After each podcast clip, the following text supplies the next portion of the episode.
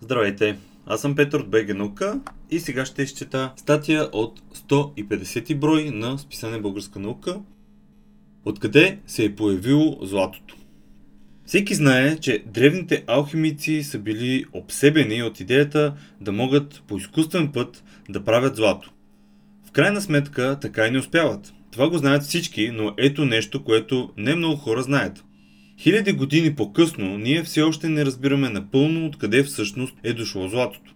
Можем да го намерим на Земята, разбира се. Но къде във Вселената е било образувано за първи път? Това отдавна е загадка от космически мащаб. Повече от познатите ни елементи, като въглерод, кислород, азот, са с ясен происход.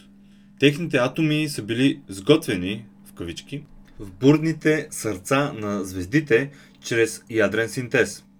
Но мощта на стандартния синтез е достатъчна, за да произведе само относително леки елементи. За да създаде по-тежки е необходим по-мощен процес. Работата е там, че не знаем точно как и къде той се случва. Това се отнася не само за златото, но и за десетки по-тежки и по-екзотични елементи. Може да се каже, че произходът на половината от елементите от периодичната таблица е неизвестен. Не липсват възможни обяснения, всяко от които включва огнената смърт на звезди или други небесни имплозии.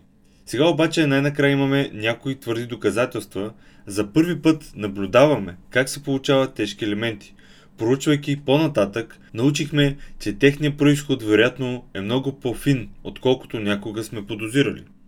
Химическите елементи са основните градивни елементи на всичко, включително и на нас. Заедно с доста други елементи, тялото на един зрял човек съдържа някъде около 16 кг въглерод, 180 г фосфор и 0,2 мг злато. Дълбоко в себе си всеки елемент е направен от едни и същи три частици. Има ядро от положително заредени протони и неутрални неутрони, обикаляно от много по-малки отрицателно заредени електрони. Броят на протоните в ядрото определя елемента. 6 протона означава, че имате въглерод. Златото е много по-тежко с 79 протона. Броя на неутроните обикновено е същият като броя на протоните, въпреки че това може леко да варира, произвеждайки малко по-тежки или по-леки версии на същия елемент, наречени изотоп. Звездите започват живота си като огромна маса, която се състои почти изцяло от най-лекия химичен елемент водород, изграден от един протон и един електрон. Скоро процеса на ядрен синтез избликва и водородните атоми се сливат, за да образуват хелий, които имат два протона. Този процес продължава да произвежда постоянно по-тежки елементи, но само до определен момент. Тъй като атомните ядра стават по-големи, електромагнитната сила започва да ги раздалечава по-силно, докато накрая те вече не могат да се приближат достатъчно, за да се слеят в по-тежки елементи. Отвъд желязото, което има 26 протона, по-нататъшен синтез почти никога не се случва в звезда. И така, откъде да вземем по-тежките елементи? През 50-те години на миналия век физици, включително Фред Хойл, осъзнават, че има алтернатива на синтеза. В него участват неутрони, които, нямайки заряд, не са възпрепятствани от електромагнитната сила. Ако един атом улови неутрон, докато преминава през него, той ще прерасне в по-тежък изотоп на същия елемент. Веднъж вътре в ядрото, неутронът може да се разпадне на протон и електрон в радиоактивен процес, наречен бета-разпад. Това превръща атома в елемент, който е с един протон по-тежък. Хойл показа, че това може да се случи по два начина. Първият се нарича бавен процес на улавяне на неутрони или S-процес. Той изисква само леко капене на неутрони. Хойл смята, че това може да се случи при умиращи звезди, наречени червени гиганти, и днес вече нямаме никакви съмнения, че това е вярно. Можем да наблюдаваме светлината от червени гиганти и да забележим характерните начини, по които различните елементи в звездата я поглъщат. И спектроскопските данни показват, че тези звезди наистина съдържат някои тежки елементи. Но така не може да се произведе всеки един от по-тежките елементи. И така или иначе, темпа е такъв. Ядро, подложено на S-процес, улавя неутрон само веднъж месечно. Това не е достатъчно, за да обясни всички тежки елементи, които срещаме във Вселената. Вторият механизъм на Хойл се нарича бърз процес на улавяне на неутрони, или R-процес. Тук атомите се заливат с неутрони и бързо нарастват до огромни размери. След това те се разпадат радиоактивно в серия от по-леки, макар и все още тежки елементи. Смята се, че това трябва да е процесът, отговорен за образуването на по-голямата част от тежките елементи във Вселената, включително и златото. Но откъде може да дойде необходимата достатъчна голяма приливна вълна от неутрони? Астрофизиците дълго вярваха, че отговорът трябва да бъде свръхнова, катаклизмична експлозия на звезда. Но през последните 20 години имаше признаци, че тази хипотеза не е наред. От една страна, започнахме да използваме компютри за симулиране на R процес по време на свръхнова и изобилието от различни елементи, произведени в тези симулации, не съпадат с реални спектроскопски наблюдения на експлозиите. След това има по-изненадващи доказателства.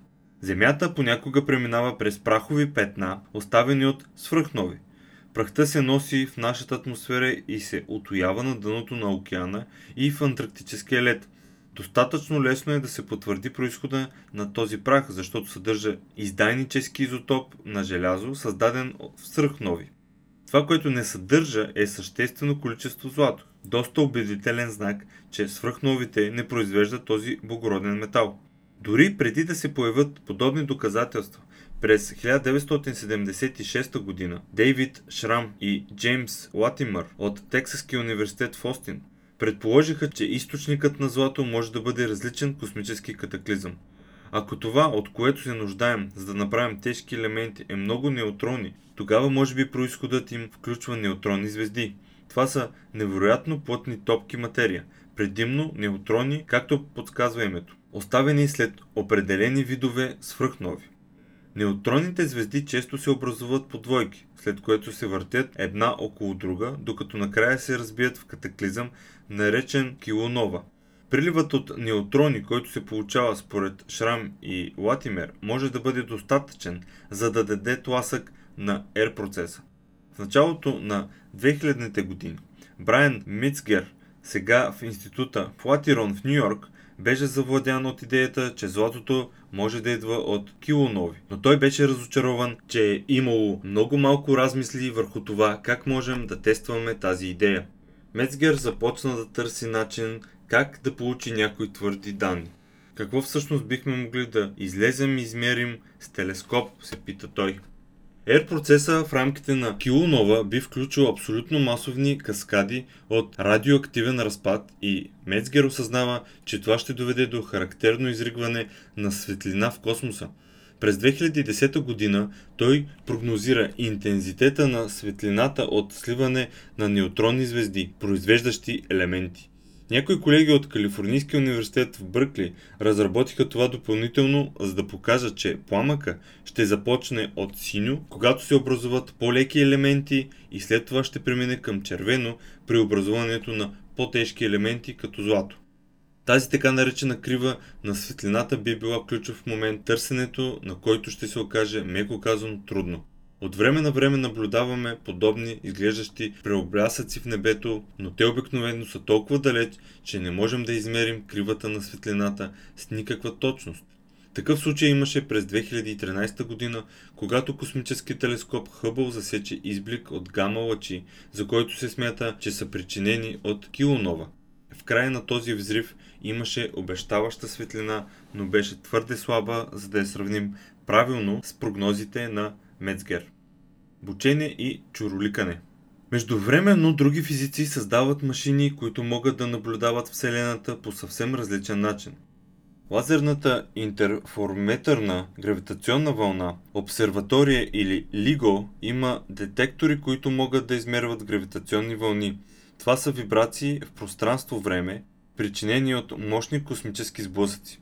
През 2017 година LIGO наблюдава ясен сигнал за сблъсък на две неутронни звезди.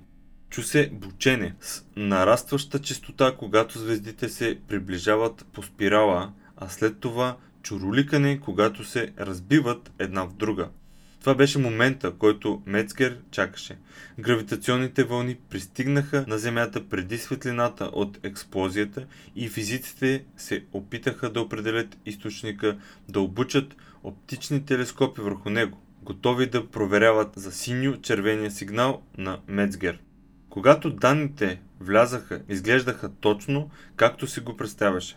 Килоновата беше избълвала вълна от екзотични елементи. За първи път в историята на човечеството директно видяхме синтеза на тези тежки елементи, каза Мецгер. Но имаше ли злато в тази експлозия?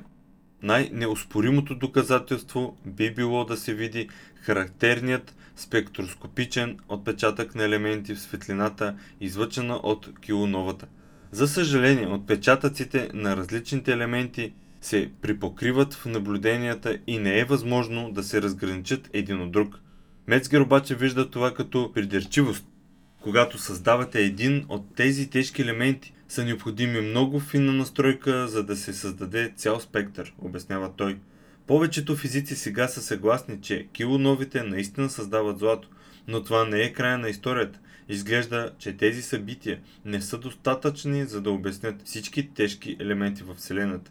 Това стана ясно от изследванията на определени звезди в дифузионния ореол, който покрива нашата галактика Млечен път.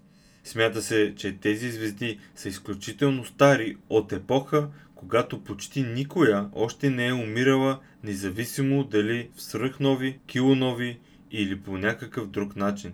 Те не трябва да съдържат елементи на R процес.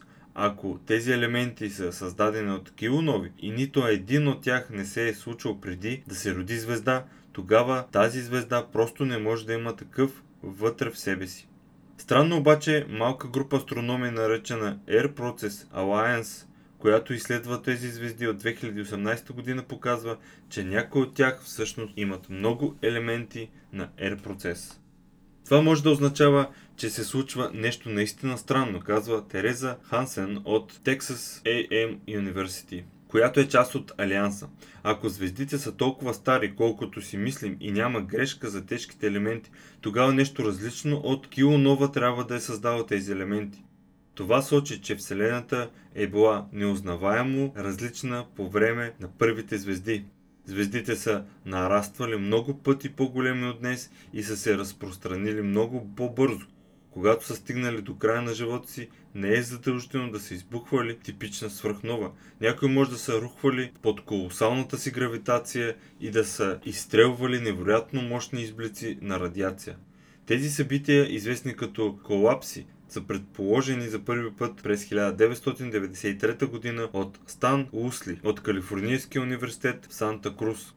Колапсарите произвеждат типични ударни вълни, казва астрофизичката Ема Чапман от Imperial College Лондон.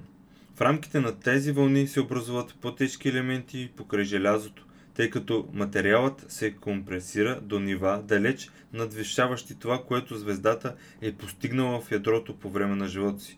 Тогава може би златото идва от части от огнената гибел на първите звезди във Вселената. Идеята е подкрепена от изследователя на Дин Сигъл от Университета на Гвелф в Канада.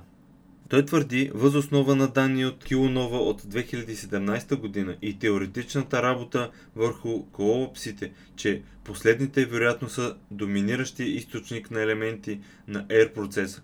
Но Имре Борташ от Университета на Флорида и Саболч Марка от Колумбийския университет в Ню Йорк изчислиха, че колапсите вероятно не биха могли да осигурят повече от 20% от елементите на R процеса. Сега знаем много повече за произхода на златото. Част от този най-желан метал е създаден в килонова, а повечето от него вероятно се е образувало по време на смъртта на първите звезди. Но дори тези два източника не могат да обяснят цялото злато във Вселената. Това е материал за размисъл за следващия път, когато видите някой да носи златни бижута. Наистина, все още не знаем със сигурност откъде идва златото. Източник New Scientist. Текста подготви Радослав Тодоров. Аз, Петър Теодосев, изчетох текста. Софи Панчос направи редакцията на аудиото. Ако ви харесало това, което чувате, може да видите повече в подкаста на БГ Наука, разбира се, и да видите самия брой. и списанието Българска наука и да се абонирате, като с това подпомагате всяко едно съдържание, което ние правим безплатно, достъпно за всички вас. Вижте повече на nauka.bg. Чао!